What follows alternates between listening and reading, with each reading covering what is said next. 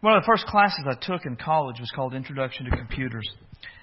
Uh, the code that was used to enroll in the class was something like ComSci 101. The 101 designation was to inform the enrollees that it was a basic computer class. In this class, we wouldn't be writing computer programs, building networks, or putting computers together. Instead, we would be learning the basics about how a computer worked and how to use it, and that's exactly what the class was. Uh, the, the day the class began, the teacher held up a mouse and said, if you look on the computer monitor in front of you, you'll see there's a little white arrow somewhere on the screen. That's called a pointer. And this thing I have in my hand and you have on your desk controls it, and it's called a mouse. Now, the class was recommended for all majors, and it was required for computer majors. And the reason the class was either recommended or required was that in order to do anything on a computer, you would have to repeatedly do these basic things that we learned in that class. That was true for those who would never use the computer for more than typing up a, a term paper, as it was for those who would use a computer to write programs and build networks. I use the things that we learned in that class, that we did in that class, pretty much every day of my life. Now, the things that we're going to talk about from the Bible today, they are the 101 level basics of being a disciple of Jesus, right? These things are stuff, we're going to use this all of the time. We'll never outgrow it. We'll always need it. And we're talking about going deeper with Jesus. And what we've got to understand is, to go deeper with Jesus, we do have to master the basics. We, we have to master the basics before we can move on. So open your Bible this morning to Luke chapter 5. Verse 1 is where we're going to start. That's page 784 in a Pew Bible. When you find that, I'm going to ask you to stand on the reading of God's Word.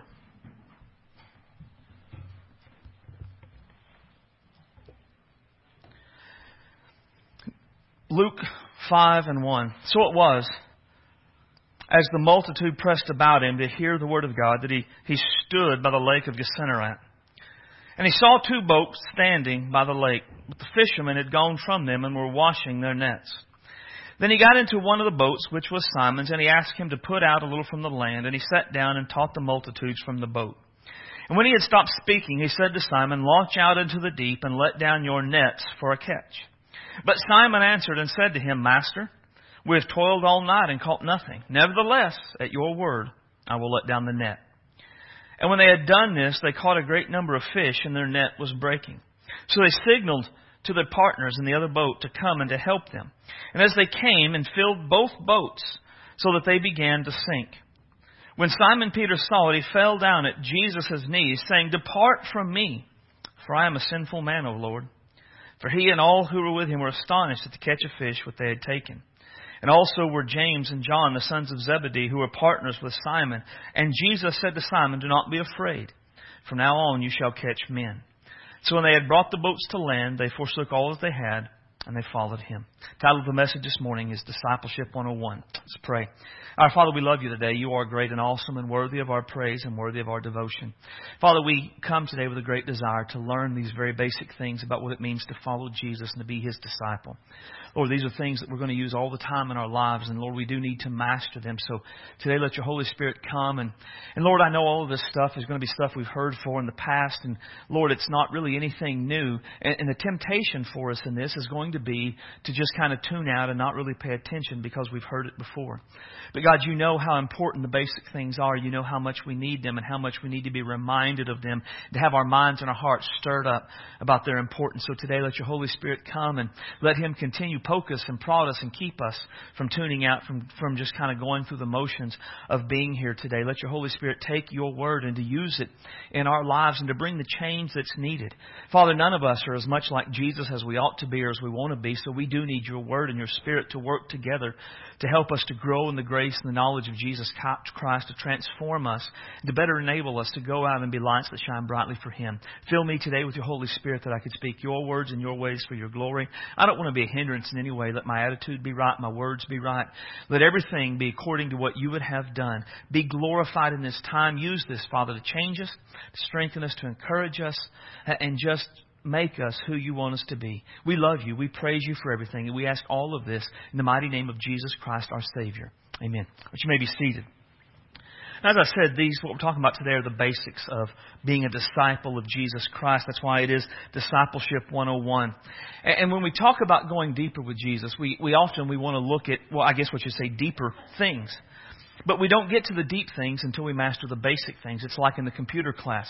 You don't start computer taking computer classes by going straight into programming classes. You have to first be sure that you know how to operate a mouse. If you can't operate the mouse, turn the computer on, shut it down, and operate the basics of that, you'll not build a network and you'll not write a program. So you have to learn the basics, and it's the basics that become the foundation that builds you on into deeper things. That's what we're looking at today.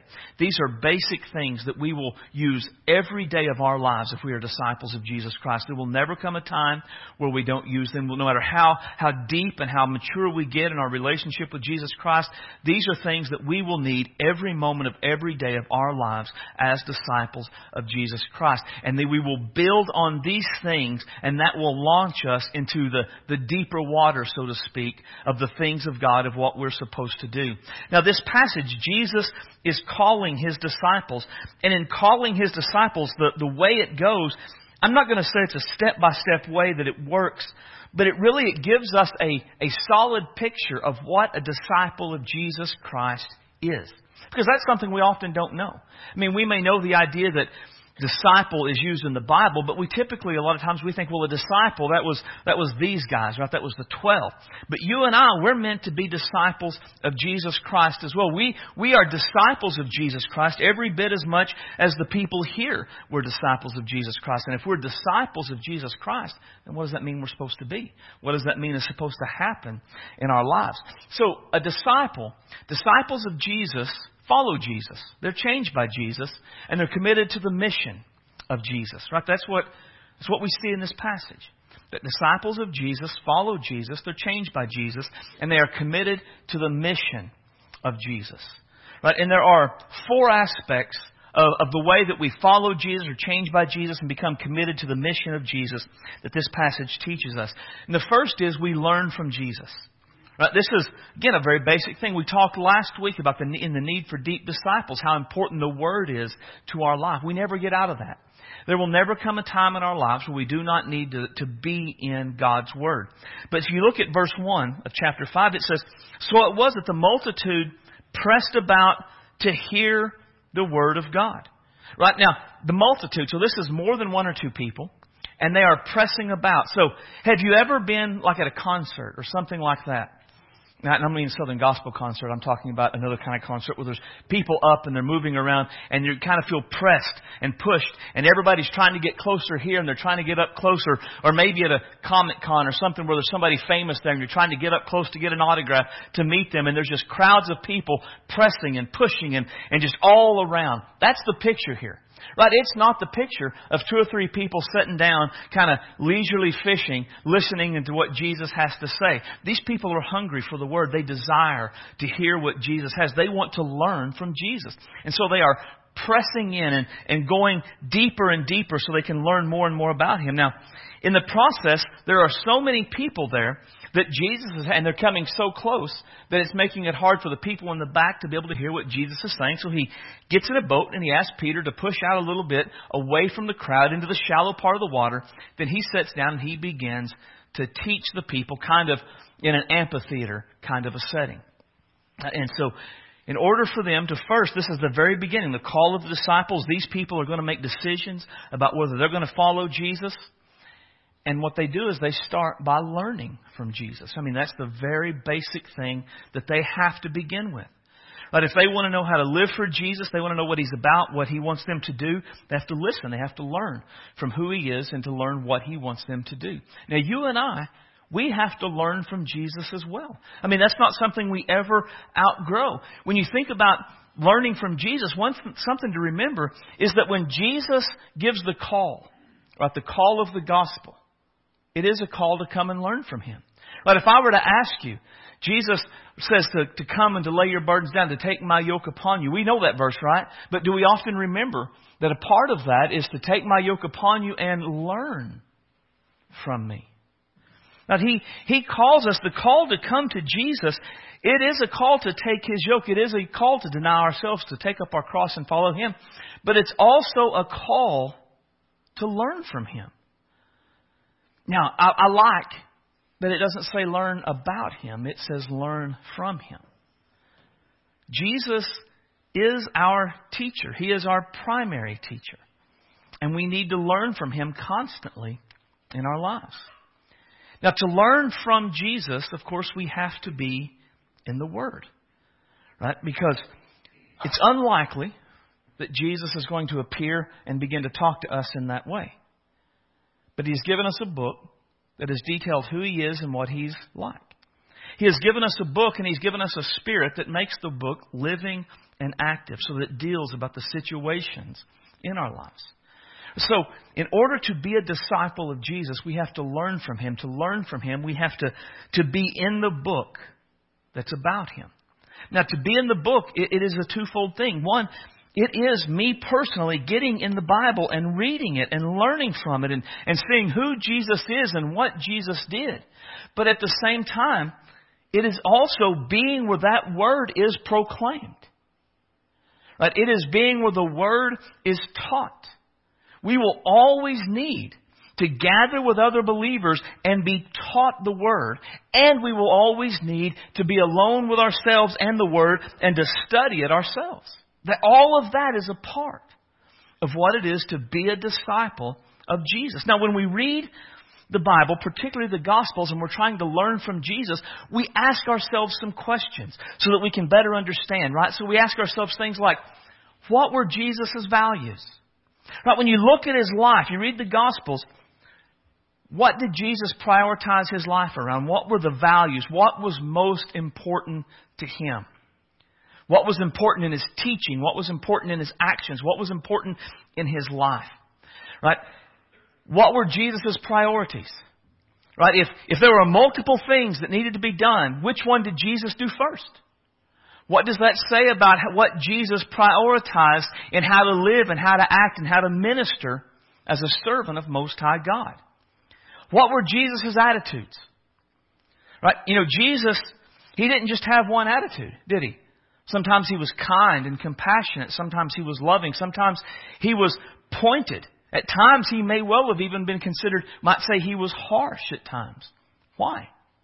Why did He have those attitudes? Who did He have those attitudes with?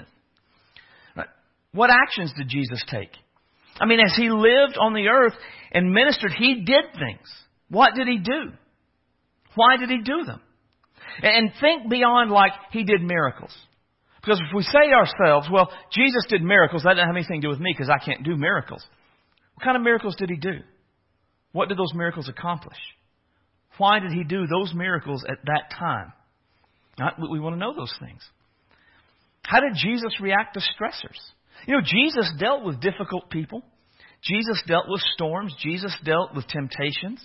Jesus dealt with things that would, the people that assaulted him and hated him and, and tried to trick him up. How did he react to those sort of things?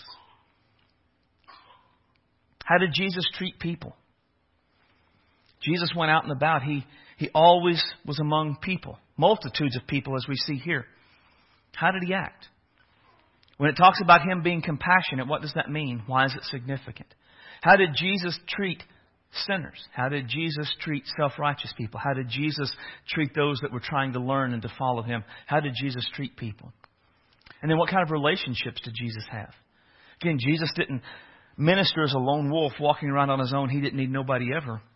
He was always around people. He, he, he had disciples. He had friends. He had people that supported him. He went to people's houses. He how did he how did he treat them? What kind of relationships did he have with those people? Now the goal of this of asking these sort of questions, it's not just to know what Jesus did, but how we can emulate that. Right? So I, I see what Jesus' values were. How do my values line up with that? And how can I bring my values into line with Jesus' values if, if they're not? I see here's what Jesus prioritized in his life. Is that reflected in my priorities? And if not, how can I bring my priorities so that they're in line and like Jesus? Right? Because the goal is to be changed, right? The goal is to be like Jesus. What kind of attitudes did Jesus have? Okay, how are my attitudes? Are they like Jesus's? And if not, what do I need to do to get them brought in to line with that? What did Jesus do? Okay, do I do the same sort of things that Jesus did? Again, we're not talking miracles. Don't think in terms of, well, Jesus multiplied loaves and fish and I can't do that. Why did he do it? Who was it for? How can I be do things similar to what Jesus did? How did Jesus react to difficult people? How did he react to stressful situations? How do I react to difficult people? How do I react to stressful situations? Is it in line with the way Jesus did? If not, what do I need to do to bring it into line? How did Jesus treat people? Do I treat people the same way Jesus did? If not, what do I need to do to change that? What kind of relationships did Jesus have? Do I have the same sort of relationships that he did? If not, what do I need to do? Right, asking these sort of questions, it helps us to learn from Jesus. It helps us to understand more than just facts and figures, so to speak. Um, something we often do, at least we've done, is when we talk about learning, we, we focused on memorizing facts. And here's what I mean we memorize the names of the 12 sons of Jacob. And we memorize them in order. And we can even put them with the, the, the mom who bore them. And that's neat. But how's that going to help me be like Jesus? How's that going to help my values, priorities, attitudes, actions, reactions, the way I treat people, the relationships I have? We memorize the kings of Israel in order. Okay, that's great. That's neat. How's that going to help? Right? The point of getting in the book, it's not just to have facts that we know that we can pull out and win a trivia contest. I win Bible trivia because I know these obscure facts. The goal of getting in the Word is so that we can say, my values aren't like Jesus's, and I want to get that fixed. My priorities aren't like Jesus's, and I want to get that fixed. Right? We learn, we grow, we change, we do what we can to help ourselves become like Jesus. Now, to do this, we need both. We do need the time in the Word, but we need the interaction of being taught. And here's why any one of us can be wrong about anything.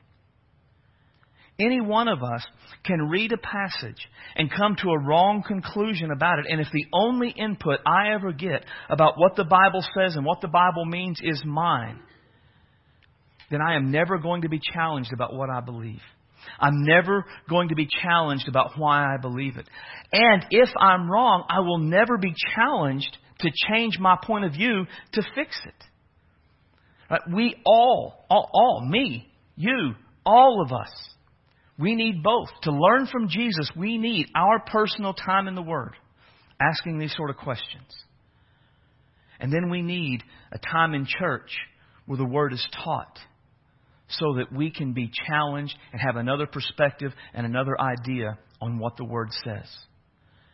And all of this, this is the part of the way that Jesus changes us. This is part of the way that we follow Jesus. This is part of what leads us to getting involved in the mission of Jesus.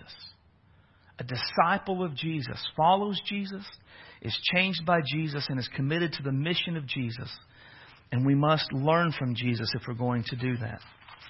Secondly, we want to learn from Jesus, but secondly, we, we have to live by faith in Jesus.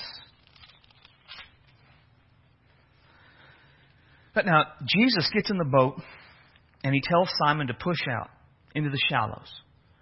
Uh, Simon goes out a little bit into the shallows. He, no, no hesitation at all, and we'll talk about this more in a minute. And he pushes out, and he just sort of sits there while Jesus teaches, and he listens and he learns from Jesus. When Jesus concludes his teaching, he says to Simon, Launch out into the deep and let down your nets for a catch. Simon answers, Master, we have toiled all night and caught nothing. Nevertheless, at your word, I will let down the net. Now, Jesus is a carpenter and a teacher. Simon is a professional fisherman. And by toiled all night, was that was when you fished. Simon had spent and his partners had spent all night casting the net, pulling it in, straightening it up. Casting the net, pulling it in, straightening it up. And they had done that all night long. They had caught nothing.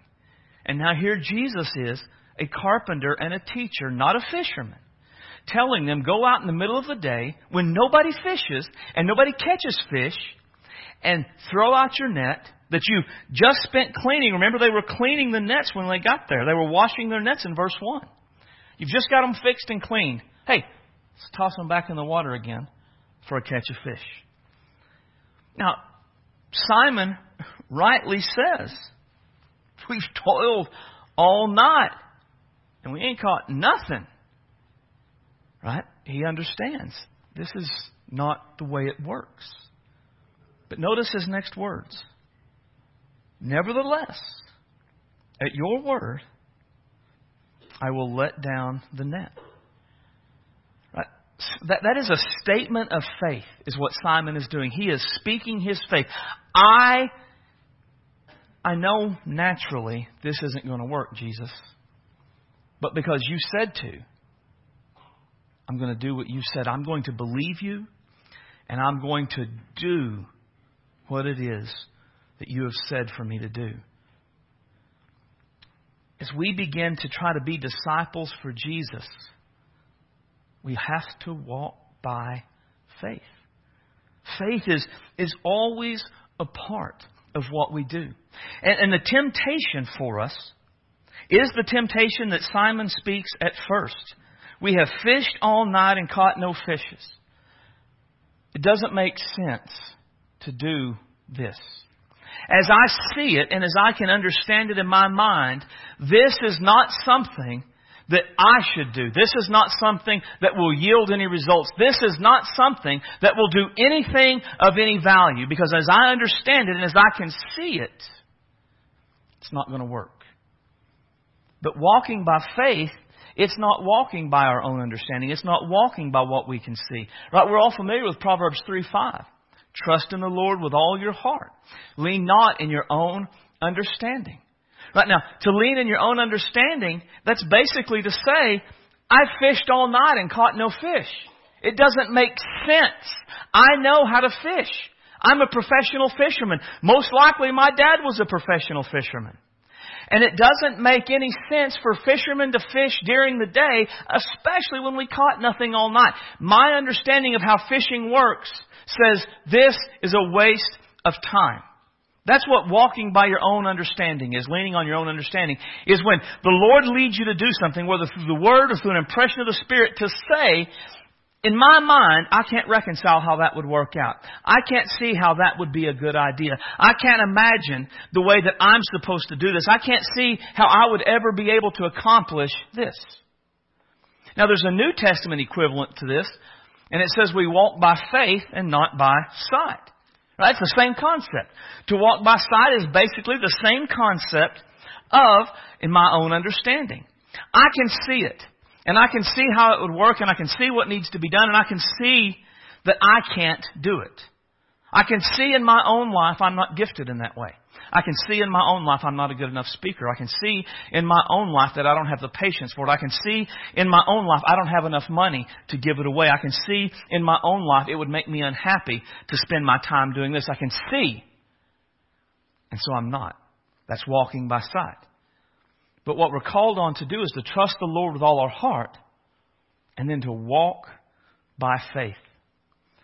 And to walk by faith, it is something that we have to say, I, I can't see it. I can't see how this would ever work. But at your word, I'm going to do it. To walk by faith is to say, I can't understand why you would ask me to do it. I can't understand how this would ever work. I can't understand how I'm going to be able to pay my bills if I give this, but at your word, I'm going to do it. Now, walking by faith, there's always an element of risk. And there's always an element of discomfort that goes along with it. The risk is in walking by faith requires Jesus to come through on our behalf. That walking by faith isn't doing what I can do naturally, it's doing what I can't do naturally so that Jesus has to come alongside. And if He doesn't do something, I am going to fail. Peter's situation, you did not fish during the day. For Peter to cast out the net, there was a risk involved. Because there wasn't, it should not work. It should not happen. If Jesus didn't do something miraculous when that net hit the water, all Peter did was dirty, clean nets. And there's a risk of discomfort. Because, or there's a bit of discomfort because anytime we're doing something that's beyond our capabilities, anytime we're doing something that's out of our comfort zone, we're discomforted by that, aren't we? Right? And, and walking by faith is always going to take us outside of our comfort zone. In my comfort zone, I don't need faith. In my comfort zone, I really don't need Jesus. In my comfort zone, I can do everything that needs to be done. But Jesus is always going to lead me out of my comfort zone into a place that is beyond my capabilities so that I have to really risk everything on Him. And it is uncomfortable to put myself in a position where if Jesus does not come through, it is going to fail because I am completely unable to do it on my own. For Peter, casting the net out, think about where he's at. He is in front of multitudes of people who are watching him. They know he has fished all night and caught no fishes. They know that he is a professional fisherman. And now they're going to watch him toss his net out in the middle of the day when no one fished and caught fish. What's going to happen if Jesus doesn't come through? And he goes back to the shoreline and they're going to be like, so what was that all about? So a carpenter told you to toss your fish out and you did it. Or toss your net out and you did it. Interesting. But he could, he could very much end up looking stupid in front of all of these people if Jesus doesn't come through. But he does it. That's, that's walking by faith. It's putting ourselves in a position, not because I just say, I'm going to go get on top of the building and jump off and Jesus is going to give me the ability to fly. That's not it.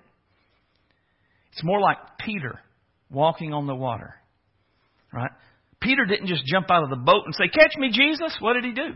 Lord, if it's really you, invite me to come. Jesus said, It's me. Come on. Then Peter stepped out and walked on the water. Faith isn't me just saying, I'm just going to do this and it's my idea and God's going to fix it all. Faith is responding to what Jesus has said and saying, I don't understand how it'll work. I can't see how it's going to come to pass. But this is what he said. Nevertheless, at your word, I'm going to do it. And it's risky. And it's often uncomfortable. But it's the way we're meant to live. One of my favorite stories to illustrate faith it's a story of a guy who was a tightrope walker. In order to kind of show off his skills, he stretched a tightrope across Niagara Falls. And he, he walked across it normally. And then he walked across on skill on stilts. And then he like rode a unicycle across. And then he got a wheelbarrow and he took the wheelbarrow across. Then he put potatoes in the wheelbarrow and he took them across. And he went up in front of the people and he said, Do you think if I put a person in here I could take a person across? And the crowd said, Yeah. And he said, Hop in. And he found no takers. They were all believing up here that he could take a person across, but none of them were willing to risk getting in the wheelbarrow to go across. Jesus wants you and I to get in the wheelbarrow. He doesn't need a cheerleader. You can do it, Jesus. He knows he can do it. What he wants is for us to get in the wheelbarrow. That's what Peter did. Peter got in the wheelbarrow. And if it wasn't for Jesus, he would have failed. Now, notice that there was some hesitation, and I like this. This is where we see the Bible is honest about people. Launch into the deep and let down your nets. Now, when Jesus told him to put out into the shallows, Peter just did that without hesitation. Oh, okay. Yeah, we'll go over here. It's only a couple feet deep. Yes, this is great. I'm with Jesus. He's talking. Look at that. I, I believed him and I obeyed him. Now Jesus says, launch out into the deep and let down your nets. And Peter says, oh, whoa, it's a big deal. Now, we're going to feel like that sometimes. When Jesus begins to try to launch us out into the deep, we're going to probably feel that, whoa, I've tried that before and it didn't work. It's not who I am. That's not my character. That's not my skill set. We'll have all of these things. But in the end, we have to, we have to do, for followers of Jesus, we have to do what Peter did. Here's all the reasons I can't. Nevertheless, at your will, I will. That's faith. Faith doesn't mean we're not afraid. Faith doesn't mean we don't even have a talk with God about are you are you sure you want me to go and do that? But faith in the end says it's a faith statement. At your word I will. And then faith actions. It does it. That is required if we are going to be disciples of Jesus. This walking by faith is part of the way that Jesus changes us. When Jesus leads us, He always leads us to walk by faith. He always leads us beyond ourselves. Because think about this. If Jesus never led us to do something that was beyond our skills, our abilities, our comfort, what would we need Him for?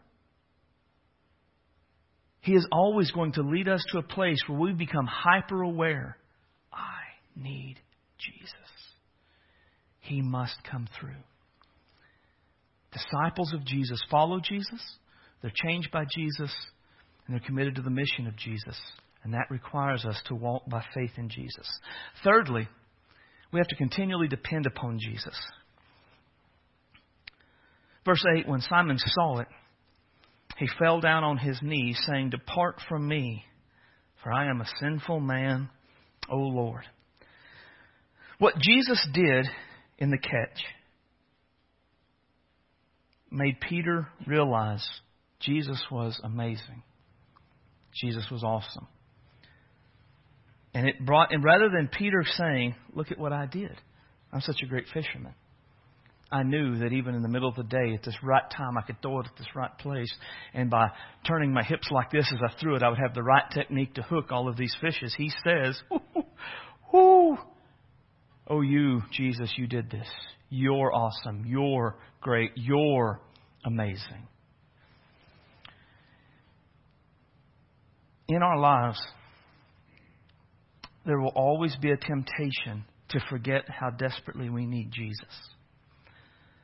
Right? Because when we come to Jesus for initially, we all know we need Him. If we truly come to Jesus, we come sinners, broken, beat down. We need your grace. We need your mercy. We need your goodness.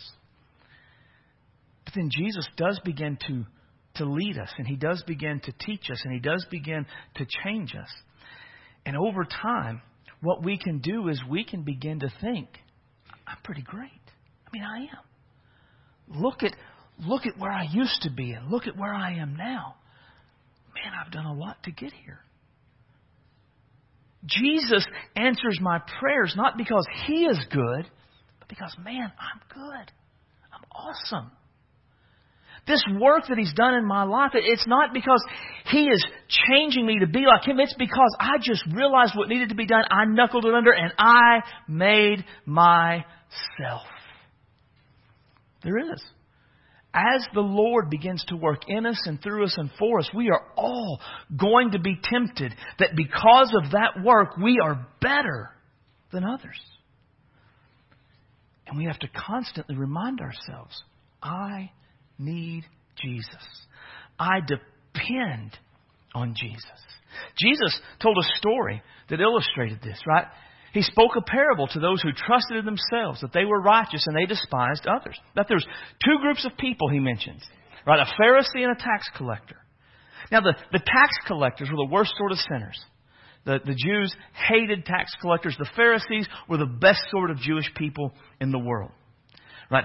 And the Pharisees, though, they, they had I guess, changed. They, they lived in such a way that they felt they were better than everybody else. It, they would not touch common people. When a Pharisee would go to the market, they would wrap their robes tightly around them and hold them for fear that their robe would touch an unclean person and they would have to burn it. They were just so much better than ordinary people that they could not stand to look at them or to be around them. And so these two men, went to the temple to pray. Now the Pharisee, he prayed like this. He prayed thus with himself. God, ah, oh, thank you, I'm not like other men, extortioners, unjust, adulterers, or even this tax collector. I fast twice in a week. I give tithes of all that I possess. Boy, his prayer, he's awesome, right? I mean, you can tell he thinks he's awesome. So he begins to pray. He, he first he thanks God. Now he doesn't thank God for changing him and for God for making him different and doing something in his life. He thanks God that he's not like other people.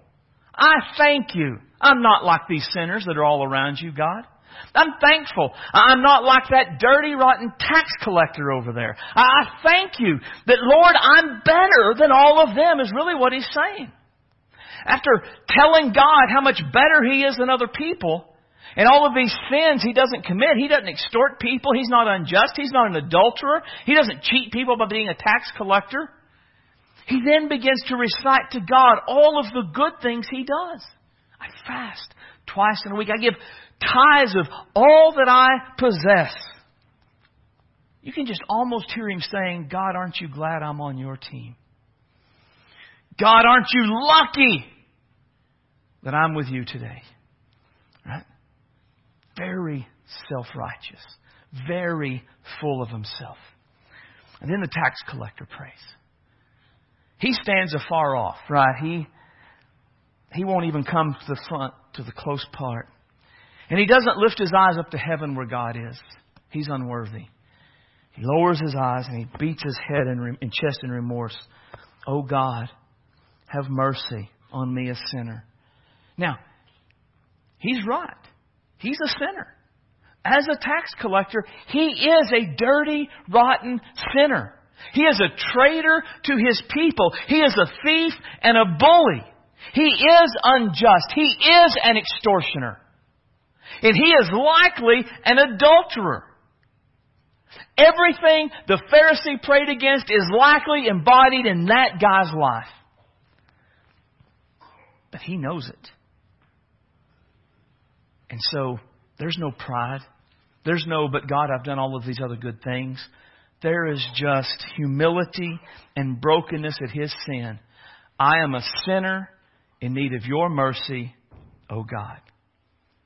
Now, those hearing Jesus tell this story, their assumption is that's exactly the way it would be. And God is going to bless the Pharisee for being that good. And he's going to punish the tax collector for being that bad. And yet, the story reverses. I tell you this man, the tax collector, he went down to his house justified rather than the other. Why? Why was a sinful tax collector justified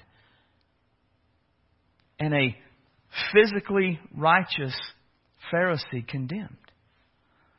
Because the Pharisee was filled with pride. The Pharisee did not see or acknowledge his need for God. He had done it. He could do it. He did not need God. He wasn't dependent on God for his righteousness or his goodness. He had done it. He had arrived at a place. I'm better than all of these other people. There's no pride in the, in the tax collector's prayer. There's humility. There's, there's brokenness.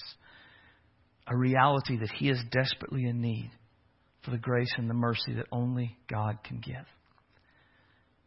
Jesus ends by saying, Everyone who exalts himself will be humbled. Now, I'm telling you, that phrase ought to haunt our dreams. Because when we exalt ourselves like the Pharisee, we're setting ourselves up in a place where God Himself will humble us. And if you want to know how bad that is, read through the Proverbs and the Psalms. When God takes it upon Himself to humble a man or a woman, it's not a minor thing. When I begin to say, Oh God, you are so lucky to have me. Oh God, I am awesome. And you know it. God will take that personally and He Himself will bring something into our lives that will devastate us to humble us. Or we can humble ourselves and God will exalt us we can humble ourselves by reminding ourselves continually, I need Jesus.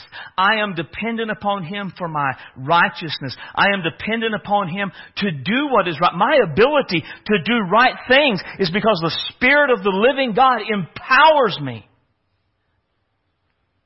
I'm not me. It's not me. Now here's the, here's the thing though. Every one of us Every one of us that are disciples of Jesus Christ, we came in like this. This is the way we came into the kingdom. If we came to Jesus for salvation, we came like that. But over time, if we're not careful, we become that. There is a danger for each and every one of us to be exalted in our own eyes. To begin to look at the multitudes, at the crowds, and to say, Oh God, I'm thankful. I'm not a dirty, rotten sinner. I'm thankful, God, I'm not an adulterer. I'm thankful, God, I'm not this or I'm not that or I didn't do this or I'm not like them. And the moment we're thanking God we're not like someone else, that's where we are. And that's who we are. Sadly, the Church of Jesus Christ is often known far more for being Pharisees than being humble tax collectors and just saying, I'm desperately in need of Jesus day in and day out. This constant dependent upon Jesus, it changes us. It's ways that He works to change us. So if I'm going to be a disciple, I follow Jesus. I'm changed by Jesus. I'm committed to the mission of Jesus, but that requires me to continually depend on Jesus. And then finally, I learned from Jesus I live by faith in Jesus. I continually depend on Jesus. And I join the mission of Jesus.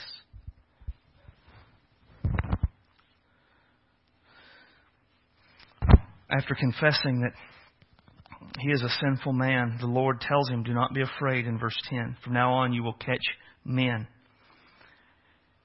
So when they had brought their boats to land, they forsook all that they had and they followed him. Jesus was changing them and a part of that change was in the mission they were going to live for. They were going to be fishers, but fishers of men, and not fishers of fish.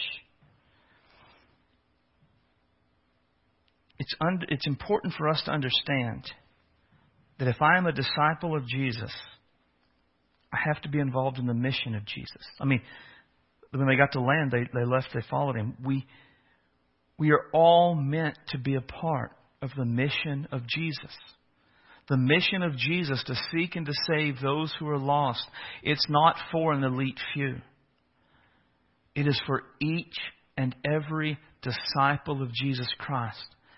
If I am a disciple, I, I am responsible to try to make disciples of all nations.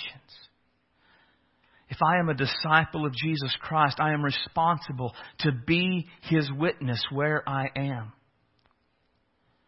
Now, when we talk about the mission of Jesus and joining it, I'm not so much talking about going and just randomly picking a house and being like, Can I talk to you about Jesus? That may happen. But by and large, I'm not talking about that. By and large, I'm talking about going through life. And as you go through life, seeing opportunities to talk to those that you encounter about Jesus. I mean, you look at Jesus, right, and the things that he did. How often in what Jesus did did he just go about life and an opportunity arose? How often did the disciples in the book of Acts, were they just going through life and then an opportunity arose? I mean, they, they didn't typically set out to be street preachers. They were just going through life and something came up and they ministered to someone in the name of Jesus and something happened and it provided an opportunity for them to tell them about Jesus. Right? It wasn't a show. It wasn't going and knocking doors. It was just being attentive to life and the opportunities that come up. And we're all supposed to do this. Right? Paul said that we're to walk in wisdom towards those who are without, redeeming the time. Now, those who are without, those are those who are outside the kingdom, those who don't know Jesus. And to walk in wisdom toward them is to be aware of the times when the conversation can naturally turn to spiritual things. And when that time arises, to take advantage of it. Right? That's how you redeem the time towards those that are without is you go through your life, you live as salt and light, you let them see Jesus in you and through you. And at some point something will happen and you can begin to talk to them about Jesus, and you'll see the opportunity, and then you take it, you redeem that moment. Last year, I was talking to a guy. And, and somebody I ended up talking to from the children's hospital. Right? And we're talking about something that has nothing to do with Jesus. And he mentions his child is in the hospital and they're kind of scared. Now I know what that's like. And so I said, hey, before we got off, I said, hey, can, can I pray for you and pray for your son by name? Yeah. So I'm on the phone and I get his son's name and I, I pray for him and I pray for his son by name and I pray for God to bless them and keep them and for his son to be healed and the doctors to be wise and, and then I hang up. I never talk to him again. See, that was a redeemable moment. That was walking in wisdom. There was an opportunity there to, to see and to show him and to point him to Jesus. That, that's what walking in wisdom is. And we're all supposed to do that. Every day this week, unless we're hermits, we're going to, inter- we're going to interact with other people. We're going to interact with coworkers, with neighbors, with friends, with people our kids are in activities with. And in those times, if we're careful, if we're attentive, if we're sensitive, an opportunity will come up where we can begin to point them to Jesus in some way. They'll be able to say, Man, I have been so stressed lately. And you can say, Well, can I pray for you? That, that God would help you to ease that stress. I, Jesus has helped me in my stressful life. They can say, Man, we're, I'm not sure how we're going to make the budget this month. I don't know what we're going to do. And you can say, Well, let me pray for God to provide for you. The Bible promises that God provides. Let me pray for that. My kid's sick and they're not getting better. Well, let me pray that you guys will get well. Or I just feel like I'm spinning my wheels in life. I just, I don't know that I'm, I want my life to be meaningful, but I, I just don't feel I am. Well, we find meaning through Jesus. Can I talk to you about who Jesus is and what Jesus came to do? I feel a lot of guilt from my past. You know, when I was younger, I did a lot of terrible things. And those things weigh on me now. Can I tell you that there's a way to be forgiven and to have that guilt taken away? That these are ways that we can gear the conversation to spiritual things. And as we do, our speech is always to be with grace, seasoned with salt. Now, with grace, of course, it means gracious, not rude or harsh, not angry not, yeah, now you should feel bad. Man, I remember you when you were a kid. You were a horrible human being. I'm surprised you didn't just die. God didn't just kill you, you dirty, rotten sinner. See, that's not speaking with grace. We're to be gracious in our speech. Seasoned with salt, it carries with the idea of being effective. And to me, what I understand about being effective is staying on point, right? Because if we're trying to talk to someone about Jesus, that's what we're trying to talk to them about. Right? We're not talking to them about politics, and we're not talking to them about the stuff going on in Guymon. We're not talking to them uh, about what other things that the world is upset about at the moment. We're talking to them about Jesus. And so we stay on point there. We don't get off into what version of the Bible we ought to read. We don't get off into whether or not we should wear long pants or shorts. We don't get off into, into all of the, the extraneous issues that we could possibly get off in. We stay, we stay with Jesus on point because that's what they need is Jesus above all else. Probably the best example of that in my mind is Jesus with the woman at the well. He, he exemplified this, right? He's just walking. And he's tired. And he stops and sets at a well while his disciples go into town to get food. While they're in town getting a food, a woman comes out who needs water. And Jesus begins to use that as an opportunity to talk to her about living water. Yeah. Now, as the conversation begins to get pointed, she starts trying to divert into theological questions. Well, where do we worship God at? You Jews say it's here, but we Samaritans, we say it's over here. Jesus always guides that conversation back there. Now, he deals with her about her sin, doesn't she? He says, Go get your husband. And she says, well, I don't have a husband. He says, You're right. You've had a couple of husbands, and the dude you're living with now, he ain't your husband, right? He, he dealt honestly with sin, but there was no, no, but you're a shack up, honey, right? I mean, I mean, he didn't deal with them in any of these belittling ways. Honest about the sin that needed to be dealt with, but gracious, kind, staying on point. That's, that's the example we're to follow as we do this. And if we're careful, if we're attentive, if we're sensitive, These opportunities will come up in all of our lives. Maybe not every day, but regularly. I mean, this is a prayer. Paul starts before talking about pray. So if I pray, God help me to walk in wisdom towards those that are without. Lord, when I see an opportunity, give me wisdom and courage to, to redeem that, to take that opportunity. Let my speech be gracious. Let me stay on point and not get sidetracked. Listen, God wants you to be on His mission. He'll give you those opportunities. And taking advantage of this and being on mission, that changes us. If you have never led someone to Jesus, you don't know the life changing power of seeing someone come to know Christ. It is amazing to get to be a part of a, something so eternally significant as leading someone to Christ. If you can lead someone to Christ and be the same, mercy, your heart is hard. It is life changing. And when we follow Jesus, He is going to lead us to times where we are expected to be on mission.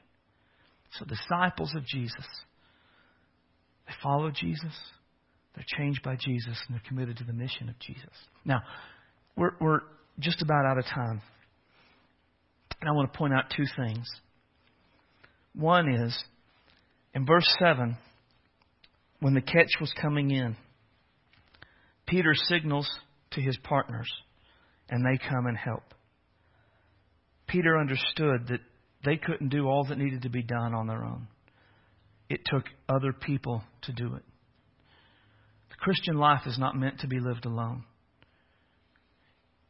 If you're a disciple of Jesus and you're following Jesus and you're being changed by Jesus, you're committed to the mission of Jesus, you'll work with others who are also disciples of Jesus.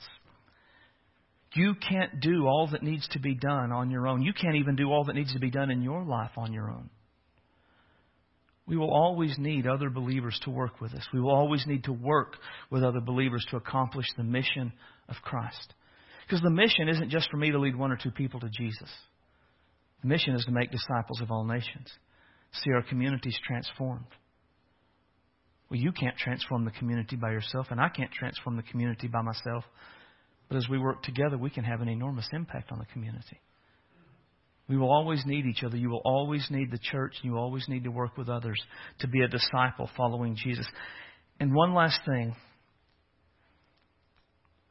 is that Peter had this great thing happen, this great catch that he would have missed out on had he not followed Jesus.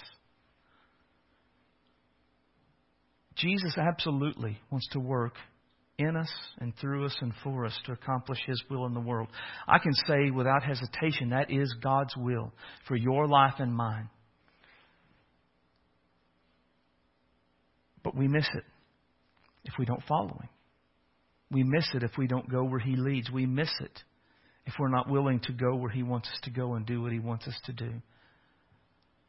There is no telling what God could do in us and through us and for us to reach our community for Jesus Christ.